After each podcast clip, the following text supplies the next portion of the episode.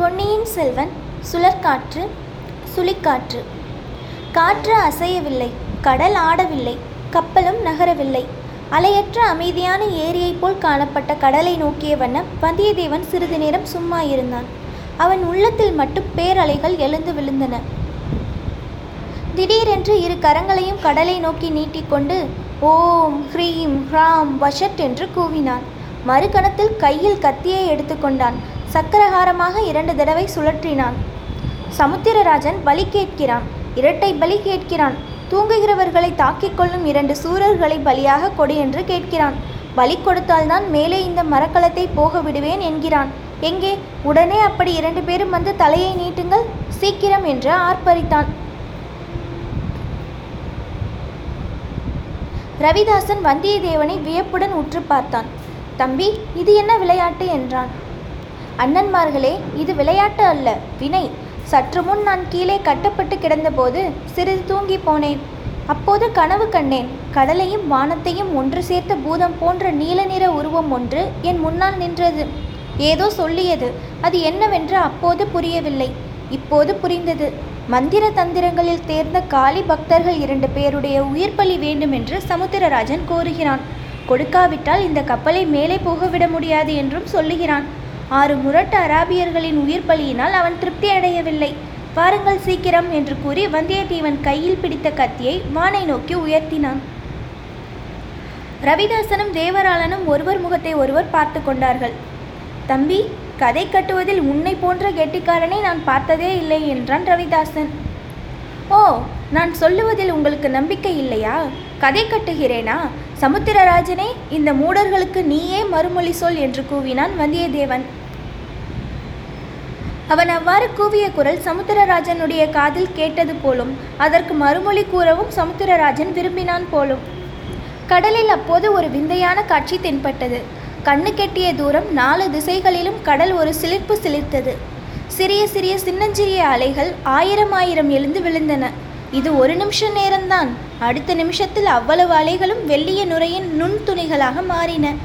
விரிந்து பறந்த கடற்பிரதேசமெங்கும் அந்த வெண்ணுரை துளிகள் துள்ளி விளையாடின. விசாலமான பசும்புல் துறையில் கோடி கோடி தும்பை மலர்கள் இளங்காற்றில் உருண்டு உருண்டு போய்க் கொண்டிருந்தால் எப்படி இருக்கும்? அவ்வாறு இருந்தது அச்சமயம் கடலின் காட்சி. லேசான குளிர்ந்த காற்று அந்த மரக்கலத்தையும் ஒரு கணம் தழுவிக்கொண்டு அப்பால் சென்றது. கப்பலில் ஒரு சிலிர்ப்பு சிலிர்த்தது. வெப்பத்தினால் வறண்டிருந்த வந்தியத்தேவனுடைய உடலும் சிலிர்த்தது. ரவிதாசனும் தேவராளனும் சிரித்தார்கள். தம்பி சமுத்திரராஜனே உன் கேள்விக்கு மறுமொழி சொல்லிவிட்டான். நாங்கள் எங்களை பலி கொடுக்க ஆயத்தமாக வேண்டியதுதான் என்றான் ரவிதாசன். வந்தியத்தேவன் உள்ளம் கலக்கமுற்று கடலிலே ஏற்பட்ட அந்த சிலுசிலுப்பும் உடனே ஏற்பட்ட மாறுதலும் அவனை திகைக்கச் செய்திருந்தன. ஆஹா இது என்ன? அவ்வளவு ஆயிரம் ஆயிரம் சிறிய அலைகளும் கோடான கோடி வெண் நுரை துளிகளும் எங்கே போயின? மாயமாய் போய்விட்டனவே. மறுபடியும் கடல் அமைதியுற்று பச்சை நிற தகடு போல் காணப்படுகின்றதே. சற்று முன் கண்ட காட்சி உண்மையாக நிகழ்ந்ததா அல்லது வெறும் பிரம்மையா? ஒருவேளை இந்த மந்திரவாதி ரவிதாசனின் மந்திர சக்தியாகத்தான் இருக்குமோ? அதோ பார்த்தாயா? கடல் கூறியதை வானமும் ஆமோதிக்கிறது என்று ரவிதாசன் தென்மேற்கு திசையை சுட்டிக்காட்டினான். அவன் காட்டிய திசையில் பச்சை கடலும் நீல வானமும் ஒன்று சேரும் மூலையில் ஒரு சின்னஞ்சிறிய கருமேக கரிய மேகத்துணுக்கு ஒரு சான் உயரம் எழுந்து நின்றது. அந்த கரிய மேகத்துணுக்கின் உச்சி பகுதி செக்கச் செவேல் என்று இரத்த சிகப்பு வர்ணத்துடன் திகழ்ந்தது. சாதாரண நாட்களில் இந்த தோற்றத்தை வந்தியத்தேவன் கவனித்திருக்கவே மாட்டான். கடலும் வானம் சேரும் மூலையில் மேகத்திரள் காணப்படுவது ஓர் ஆச்சரியமா என்ன? இல்லைதான். ஆயினும் அந்த சிறிய தோற்றமும் அந்த வேளையில் நம் கதாநாயகனுடைய மனத்தை சிறிது கலக்கிவிட்டது. மறுகணத்தில் வந்தியத்தேவன் சமாளித்து கொண்டான். இந்த மந்திரவாதியின் வலையில் நாம் விழுந்துவிடக்கூடாது என்று மனதிற்குள் உறுதி செய்து கொண்டான். ரவிதாசனை ஒரு தடவையும் தேவராணனை ஒரு தடவையும் விழித்து பார்த்து அப்படியானால் ஏன் தாமதம்? வாருங்கள் என்று சொல்லி கத்தியை வீசினான். அப்பனே நாங்கள் பலியாவதற்கு முன்னால் எங்கள் குலதெய்வத்தை பிரார்த்தனை செய்ய விரும்புகிறோம். அரை நாளிகை அவகாசம் கொடு என்றான் ரவிதாசன். சரி பிரார்த்தனையை சொல்லிவிட்டு உடனே வாருங்கள். உங்கள் தந்திர மந்திரம் ஒன்றையும் என்னிடம் காட்ட வேண்டாம். காட்டினாலும் பலிக்காது என்றான் வந்தியத்தேவன். இதோ வந்துவிடுகிறோம். எங்களுடைய ஆயுதத்தையும் இங்கேயே போட்டுவிட்டு போகிறோம் பார் என்றான் ரவிதாசன். அப்படியே இருவரும் ஆயுதங்களை கீழே போட்டுவிட்டு அம்மரக்கலத்தின் இன்னொரு புறத்துக்கு சென்றார்கள். அந்த அரை நாளிகை அச்சமயம் வந்தியத்தேவனுக்கும் தேவையாயிருந்தது. கடலிலும் வானிலும் ஏற்பட்ட தோற்றங்களினால் விளக்கமில்லாத கலக்கம் அவனுடைய உள்ளத்தில் எழுந்து அவன் உடம்பையும் சிறிது தளர செய்திருந்தது. அவசியம் நேர்ந்தால் ஒரே கத்தி வீச்சில் அந்த கிராதகர்கள் இருவரையும் தீர்த்து கட்ட அவன் முடிவு செய்திருந்தான். ஆனால் அதற்கு வேண்டிய பலம் தன் கையில் அச்சமயம் இருக்குமா என்ற ஐயம் ஏற்பட்டிருந்தது. ஆகையால் மனத்தை திடப்படுத்தி கொண்டு கையிலும் பூரண பலத்தை வலுவித்து கொள்ள சிறிது அவகாசம் அவனுக்கும் வேண்டியிருந்தது. தென்மேற்கு மூலையில் கவனம் மறுபடியும் தற்செயலாக சென்றது. சற்று முன்னால் சான் உயரம் தோன்றிய மேகத்திரள் இப்போது முழு உயரமாக வளர்ந்திருந்தது. உச்சியில் இரத்த சிகப்பு நிறம் சிறிது மங்கியிருந்தது. மேகத்திரள் மேலும் மேலும் உயர்ந்து வருவதாக தோன்றியது. முதல் சிலுசிலுப்புடன் நின்றுவிட்டிருந்த காற்று மறுபடியும் நிதானமாக வரத் தொடங்கியது. கடலிலும் கலக்கம் காணப்பட்டது. சிறிய சிறிய அலைகள் நடனமாடத் தொடங்கியிருந்தன. மேகத்திரள் மேலும் மேலும் வானில் உயர்ந்து வந்து கொண்டிருந்தது. காற்றின் வேகமும் அதிகரித்து வருவதாக தோன்றியது. கப்பல் லேசாக அசைய ஆரம்பித்தது. காற்றின் ரீங்காரத்துக்கும் அலைகளின் சலசலப்புக்கும் இடையில் அது என்ன சத்தம்? கடலில் ஏதோ விழுந்தது போல் சத்தம் கேட்டதே. வந்தியத்தேவன் பின்பக்கம் திரும்பி பார்த்தான். ரவிதாசனையும் தேவராளனையும் காணவில்லை. அதில் அதிசயமும் இல்லை. கப்பலின் மறுபக்கத்திலே அவர்கள் இருப்பார்கள். பாய்மரங்களும் கப்பலின் மைய மேடையும் அவர்களை மறைத்திருக்கின்றன. இது என்ன? துடுப்புகளினால் படகு தள்ளும் சத்தம் அல்லவா கேட்கிறது? வந்தியத்தேவன் உடனே ஓடிச் சென்று கப்பலின் மறுபக்கத்தை அடைந்தான். அவன் அங்கே கண்ட காட்சி உண்மையில் அவனை திரிக்கிற செய்தது. அப்படி நடக்கக்கூடும் என்று அவன் சிறிதும் எதிர்பார்க்கவில்லை. தன்னை சமரசப்படுத்துவதற்காக அவர்கள் கலந்து யோசனை செய்ய போயிருக்கிறார்கள் என்றே நினைத்தான். ஆனால் அவர்கள் கப்பலின் மறுபக்கத்தில் சேர்த்து கட்டியிருந்த சிறு படகை அறுத்துவிட்டு கடலிலே இறங்கி அதில் ஏறிக்கொண்டிருந்தார்கள் துடிப்பு வலி வலிக்கத் தொடங்கவும் ஆரம்பித்து விட்டார்கள் வந்தியத்தேவனை பார்த்ததும் ரவிதாசன் சிரித்தான். தம்பி சமுத்திரராஜனுக்கு பலியாக எங்களுக்கு விருப்பமில்லை தெரிகிறதா? என்றான். வந்தியத்தேவன் ஒரு நொடியில் தன் நிலையை உணர்ந்தான். அந்த பெரிய மல மரக்கலத்தில் தன்னை தனியாக விட்டுவிட்டு அவர்கள் போகிறார்கள். கப்பல் ஓட்டும் கலையை பற்றி அவனுக்கு ஒன்றுமே தெரியாது. கடலில் எந்த இடத்தில் கப்பல் நிற்கிறது எந்த திசையை நோக்கி போனால் எங்கே போய் சேரலாம் என்பதொன்றும் அவனுக்கு தெரியாது. அப்படிப்பட்ட அனாதரவான நிலையில் அவனை விட்டுவிட்டு அவர்கள் போகிறார்கள். பாவிகளை என்னையும் அழைத்து கொண்டு போகக்கூடாதா? என்று கேட்டான். தம்பி சமுத்திரராஜனுக்கு ஒரு பலி கூட இல்லாமற் போகலாமா? என்றான் ரவிதாசன். படகு கப்பலை விட்டு அகன்று போய்க்கொண்டே இருந்தது. கடலில் குதித்து படகை போய் பிடிக்கலாமா? என்று வந்தியத்தேவன் ஒரு கணம் நினைத்தான். உடனே அந்த எண்ணத்தை கைவிட்டான். அவனுக்கோ நன்றாக நீந்த தெரியாது. கப்பலிலிருந்து குதிப்பதற்கே மனம் திடப்படாது. அப்படி குதித்து தட்டு தடுமாறி சென்று படகை பிடித்தாலும் அந்த கிராதகர்கள் என்ன செய்வார்களோ என்னமோ. தன்னிடம் அவர்களுடைய ரகசியத்தை வெளியிட்டு விட்டார்கள். தான் அவர்களுடன் ஒரு நாளும் சேரப்போவதில்லை என்பதையும் தெரிந்து கொண்டார்கள். படகை பிடிக்கப் போகும் சமயத்தில் அவர்கள் தன்னை துடுப்பினால் அடித்து கொள்ள பார்க்கலாம். தான் தண்ணீரில் தத்தளித்து கொண்டே படகில் உள்ளவர்களுடன் சண்டை போட முடியாதல்லவா? போகட்டும் போய் தொலையட்டும். அந்த சண்டால கொலைக்காரர்களுடன் ஒரு படகிலே இருப்பதை காட்டிலும் இந்த பெரிய கப்பலில் தன்னந்தனியாக இருப்பதே மேல். இதற்கு முன்னால் எத்தனையோ சங்கடங்களிலிருந்து கடவுளின் கிருபையினால் தான் தப்பித்து பிளக்கவில்லையா? இந்த அபாயத்திலிருந்து தப்புவதற்கும் கடவுள் ஏதேனும் ஒரு வழி வழிகாட்டுவார். பாவிகள் போகட்டும். ஆனால் அவர்களை உயிருடன் போகவிட்டது சரியா? அவர்கள் எங்கே போய் கரையேறுவார்களோ இன்னும் என்னென்ன சூழ்ச்சிகளையும் கோர கிருத்தியங்களையும் செய்வார்களோ? கடவுள் இருக்கிறார் நாம் என்ன செய்ய முடியும்? எப்படியாவது இளவரசருடன் மறுமுறை சேர்ந்து விட்டால் போதும். இருந்தாலும் அவர் இப்படி என்னை கைவிட்டிருக்க கூடாது. பூங்குழலியுடன் என்னையும் யானை மீது ஏற்றி அழைத்து போயிருக்கலாம். மறுபடியும் அவரை சந்திக்க நேர்ந்தால் கட்டாயம் பலமாக சண்டை பிடிக்க வேண்டும். உங்கள் பழமையான சோழகுலத்தின் சிநேகம் தர்மம் இதுதானா? என்று கேட்க வேண்டும். ஆனால் அப்படி கேட்கும் சந்தர்ப்பம் வரப்போகிறதா? இளவரசரை மீண்டும் பார்க்க போகிறோமா? ஏன் பார்க்க முடியாது? நான் இந்த சங்கடத்தில் அகப்பட்டு கொண்டதை சேனாதிபதியும் ஆழ்வார்க்கடியானும் பார்த்திருக்கிறார்கள். அவர்கள் ஏதாவது செய்யாமலா இருப்பார்கள்? இளவரசரை அவர்கள் சந்தித்திருந்தால் கட்டாயம் சொல்லியிருப்பார்கள் அல்லவா? இப்படி வந்தியத்தேவன் யோசித்துக் கொண்டு நின்ற நேரத்தில் படகு கடலில் வெகு தூரம் போய்விட்டது என்பதை கவனித்தான். படகு அவ்வளவு வேகமாக சென்றது எப்படி? படகு மட்டும் போகவில்லை. தான் ஏறியிருந்த கப்பலும் லேசாக அசைந்து நகர்ந்து கொண்டிருக்கிறது. அதனாலே தான் கப்பலுக்கும் படகுக்கும் அவ்வளவு சீக்கிரத்தில் அவ்வளவு தூரம் ஏற்பட்டுவிட்டது. கடலில் அலைகள் பெரிதாகி கொண்டு வருவதையும் வந்தியத்தேவன் பார்த்தான். அது மட்டும்தானா? இது என்ன? பட்டப்பகலில் திடீரென்று ஒரு பக்கம் இருண்டு வருகிறதே. தென்மேற்கு திசையை வந்தியத்தேவன் நோக்கினான். சற்று முன்னால் முழ உயரம் தெரிந்த மேகம் அதற்குள் பிரம்மாண்டமாக வளர்ந்து படர்ந்து மேற்கு வானத்தை பெரும்பாலும் மறைத்து விட்டதை கண்டான். இன்னும் அம்மேகங்கள் திட்டு திட்டாக திரண்டு புரண்டு வானத்தில் வெகு வேகமாக மேலேறி வந்தன. அவன் பார்த்து கொண்டிருக்கும் போதே மேற்கு வானத்தில் பாதி தூரம் இறங்கியிருந்த சூரியனை மறைத்து விட்டன. பிறகு மேற்கு திசையும் தெற்கு திசையும் மேலும் இருண்டு வந்தன. வானத்தின் கரிய மேகங்கள் கடலிலும் பிரதிபலித்து கடல் நீரையும் கரிய மைநிறமாக செய்தன. கடல் எங்கே முடிகிறது? வானம் எங்கே தொடங்குகிறது என்று கண்டுபிடிக்க முடியாமல் கடலும் வானமும் ஒரே கண்ணங்கரிய இருள் நிறம் பெற்றிருந்தன. மேகத்திரள்கள் மேலும் புரண்டு உருண்டு வந்தியத்தேவனுடைய தலைக்கு மேலே வந்தன. பிறகு கீழ்த்திசையிலும் இறங்கத் தொடங்கின. படகு சென்ற திசையை வந்தியத்தேவன் நோக்கினான். படகு இருந்த இடமே தெரியவில்லை. அவனுடைய பார்வையின் எல்லை கப்பால் போய்விட்டது போலும். காற்றின் மெல்லிய ரீங்காரம் ஓ என்ற பெரும் இரைச்சலாக மாறிவிட்டது. அத்துடன் நிமிஷத்துக்கு நிமிஷம் பெரிதாகி வந்த அலைகளின் இரைச்சலும் சேர்ந்தது. கப்பலில் விரித்திருந்த பாய்கள் சடபடவென்று அடித்து கொண்டன. மரங்களும் கட்டைகளும் ஒன்றோடொன்று உராய்ந்து ஆயிரம் குடுமி கதவுகளை திறந்து மூடும் சத்தத்தை உண்டாக்கின. பாய்மரங்களை வந்தியத்தேவன் அண்ணாந்து பார்த்தான். அவற்றின் நிலையிலிருந்து கப்பல் ஒரு திசையாக போகாமல் சுழன்று சுழன்று வருகிறது என்று தெரிந்து கொண்டான். சுழிக்காற்று என்று அடிக்கடி சொன்னார்களே அந்த சுழிக்காற்று தான் அடிக்கப் போகிறது போலும். சுழிக்காற்று அடிக்கும் போது பாய்மரங்களிலிருந்து பாய்களை சுழற்றி சுற்றி வைக்க வேண்டும் என்று வந்தியத்தேவனுடைய அறிவுக்கு புலப்பட்டது. ஆனால் அவன் ஒருவனால் அது எப்படி முடியும்? பத்து பேர் சேர்ந்து செய்ய வேண்டிய காரியம் அல்லவா? பத்து பேர் இல்லாவிட்டாலும் நாலு பேராவது வேண்டும். ஒருவன் தனியாக என்ன செய்வது? கடவுள் விட்ட வழி விடுகிறார். கப்பல் அடைந்த கதியை அடைகிறது என்று சும்மா இருக்க வேண்டியதுதான். கப்பல் அடையப் போகிற கதி என்னவென்று அவனுக்கு சீக்கிரத்திலேயே தெரிந்து போயிற்று.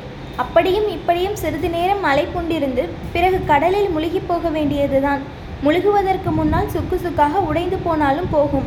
கப்பலின் கதி எப்படியானாலும் தன்னுடைய கதியை பற்றி சந்தேகம் இல்லை நடுக்கடலில் மரணம். அந்த கும்பகோணத்து சோதிடன் இதை பற்றி ஒரு வார்த்தையும் சொல்லவில்லை. பார் சோதிடனாம் சோதிடன். அவனை மறுபடி பார்க்க நேர்ந்தால் பைத்தியக்காரத்தனம். அவனை மறுபடி பார்ப்பது ஏது?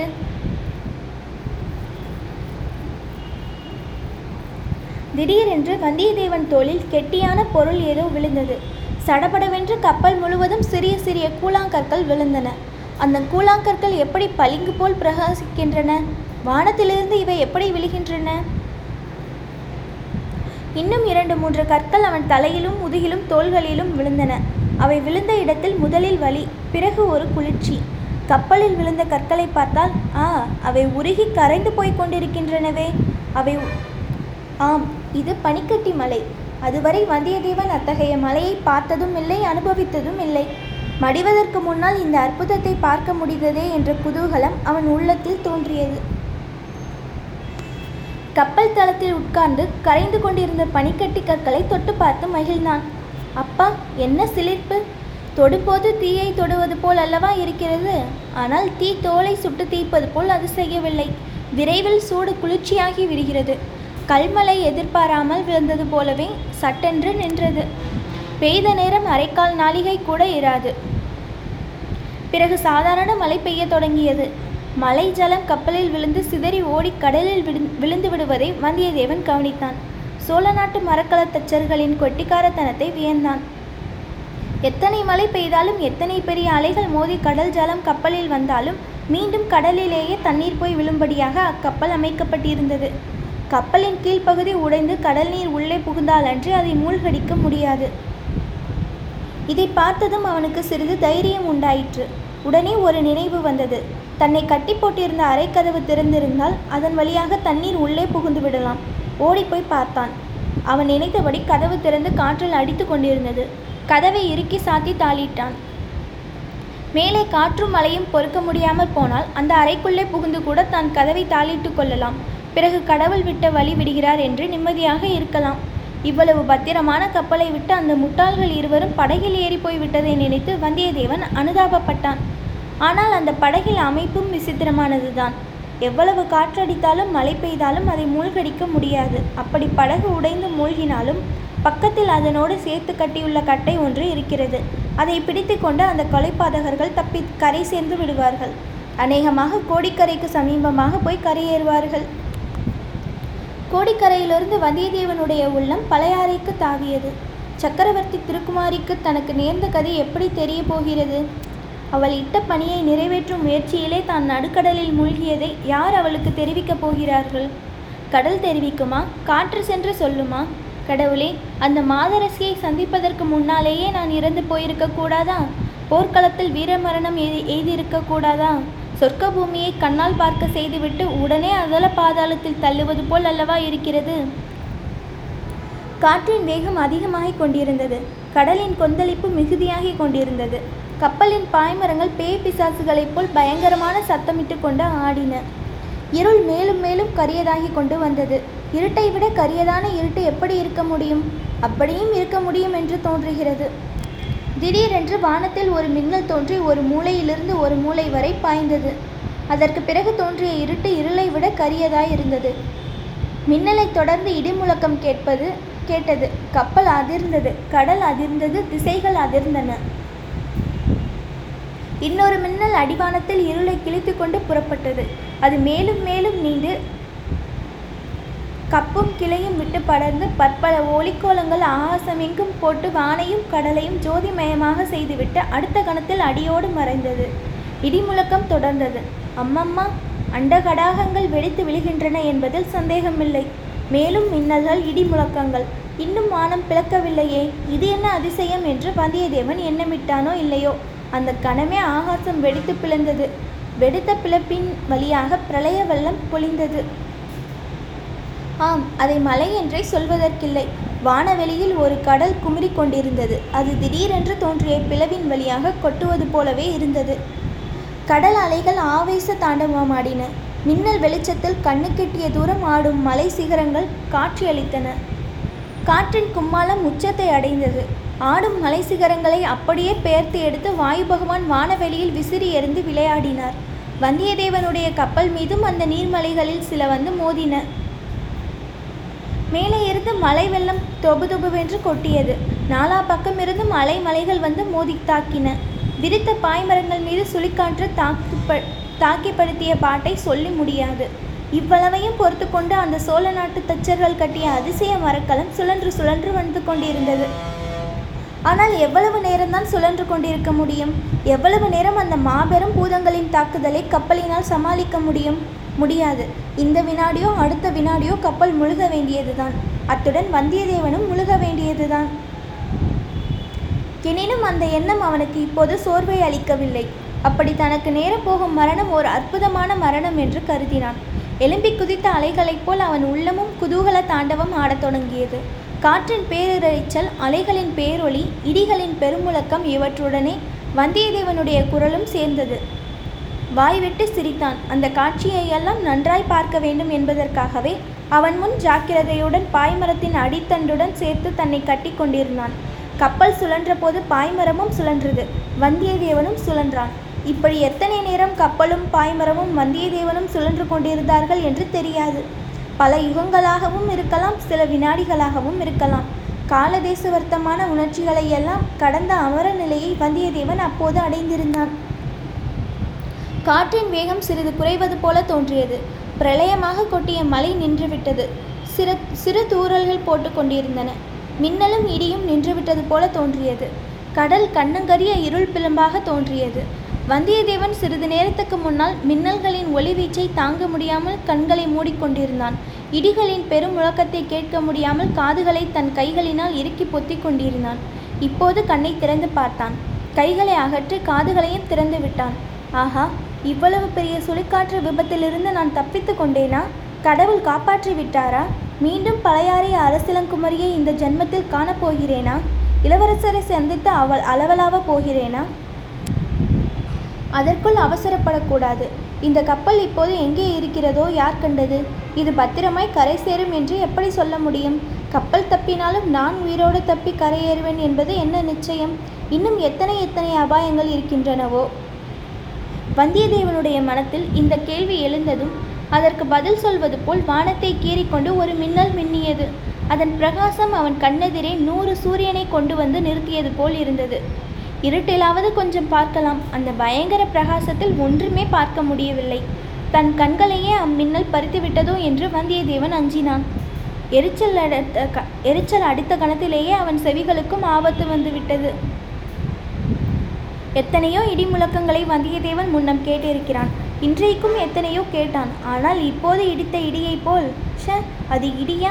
இந்திரனுடைய வஜ்ராயுதம் அவனுடைய காதின் வழியாக பிரவேசித்து மண்டைக்குள்ளேயே நுழைந்து தாக்கியது போல் இருந்தது.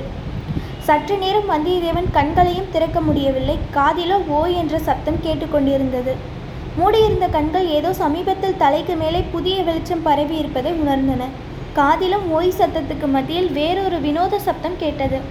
காட்டில் தீப்பற்றி எரியும் போது மரங்களில் தீப்பிடிக்கும் போது உண்டாகும் சத்தத்தை போல் தொனித்தது. வந்தியத்தேவன் கண்ணை திறந்து பார்த்தான். அவன் இருந்த கப்பலின் பாய்மரம் உச்சியில் தீப்பற்றி எறுவதை கண்டான். ஆஹா இப்போது புரிகிறது. அந்த மின்னல் ஏன் அவ்வளவு பிரகாசமாய் இருந்தது? அந்த இடி ஏன் அவ்வளவு சத்தமாக ஒலித்தது என்று இப்போது விளங்குகிறது. அந்த கப்பல் மேலேயோ அல்லது வெகு சமீபத்திலோ இடி விழுந்திருக்கிறது. அதனால்தான் பாய்மரத்தில் தீப்பிடித்திருக்கிறது பஞ்சபூதங்களில் இரண்டு பூதங்கள் அந்த சோழ நாட்டு மரக்கலத்தை தாக்கி அழிக்க பார்த்தன. நீரும் காற்றும் தோல்வியுற்றன. வருணனும் வாயுவும் சாதிக்க முடியா காரியத்தை சாதிக்க இப்போது அக்னி பகவான் தோன்றியிருக்கிறார்.